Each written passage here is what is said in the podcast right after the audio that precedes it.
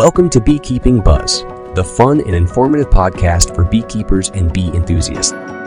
Each week, our team of experienced beekeepers share the latest buzz on all things bees.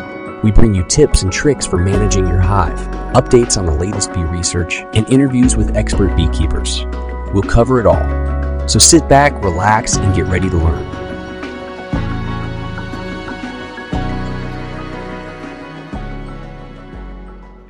At the start of a queen bee's life, she sets off searching for drones to mate with.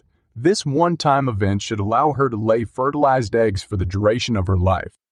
But the queen's hunt for mating partners isn't random. Instead, she visits zones known as drone congregation areas. In this episode, I'll look at the mechanics of how it all works. A drone congregation zone is an area high above the ground where drones wait for the chance to mate with visiting virgin queens. To ensure adequate gene mixing, these areas may contain tens of thousands of drones from hundreds of different colonies. Honeybee experts aren't sure how the boundaries are set up.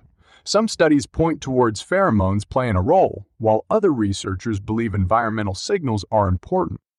One fact agreed on is that drones don't use memory to find congregation areas as their lifespan is too short. The congregation area plays an important role in maintaining genetic diversity within the honeybee population. This helps improve the colony's health and resilience to environmental stress. So, how big is a drone congregation area? Well, it ranges from 100 to 650 feet at the lowest point. Rather than a perfect square, it is wider at the bottom and tapers into a thin top, much like a witch's hat. A low congregation area will start at just 16 feet off the ground while some are over 100 feet in the air. Queens often look for congregation areas away from the colony, but drones typically head to one close to their hive. If they aren't successful at finding a queen, they may use flyways to travel to different mating areas in search of a new one. There is a high ratio of drones to queen bees. Many drones must head back to their colony unsuccessful. Drone congregation areas may consist of male bees from many different colonies. Understanding exact numbers is complex, but hundreds of colonies could join the area. A wide mix of genetically diverse bees is good for their survival. So is it risky for queens to mate? Well, although mating is relatively safe for the queen, getting to and from the drone congregation area is risky. Their biggest threat is birds, which can quickly gulp down an unsuspecting queen. Mating season is much worse for drones. Their appendage typically gets torn off during this process, resulting in death. If they don't mate, they'll be shunned from the hive.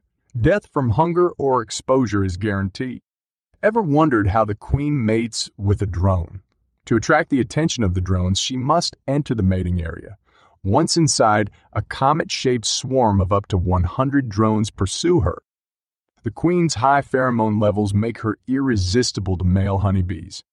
Rather than choosing a suitable mate, the queen mates with the first drone to arrive.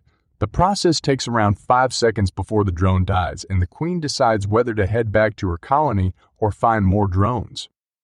On average, a queen will mate with 12 to 20 males in one session to enhance genetic diversity.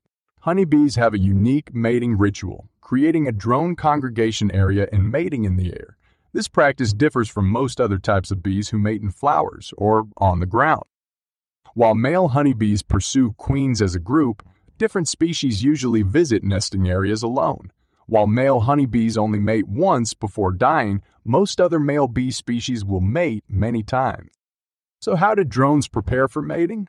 Interestingly, drones reach sexual maturity at 10 to 12 days. They consume a lot of nectar and pollen over this time to help elevate sperm levels and build strength. Just before maturing sexually, drones begin flying around to get their bearings and understand where their hives are located. When the time comes to mate, they'll wait for sunny conditions and head out to mate late afternoon.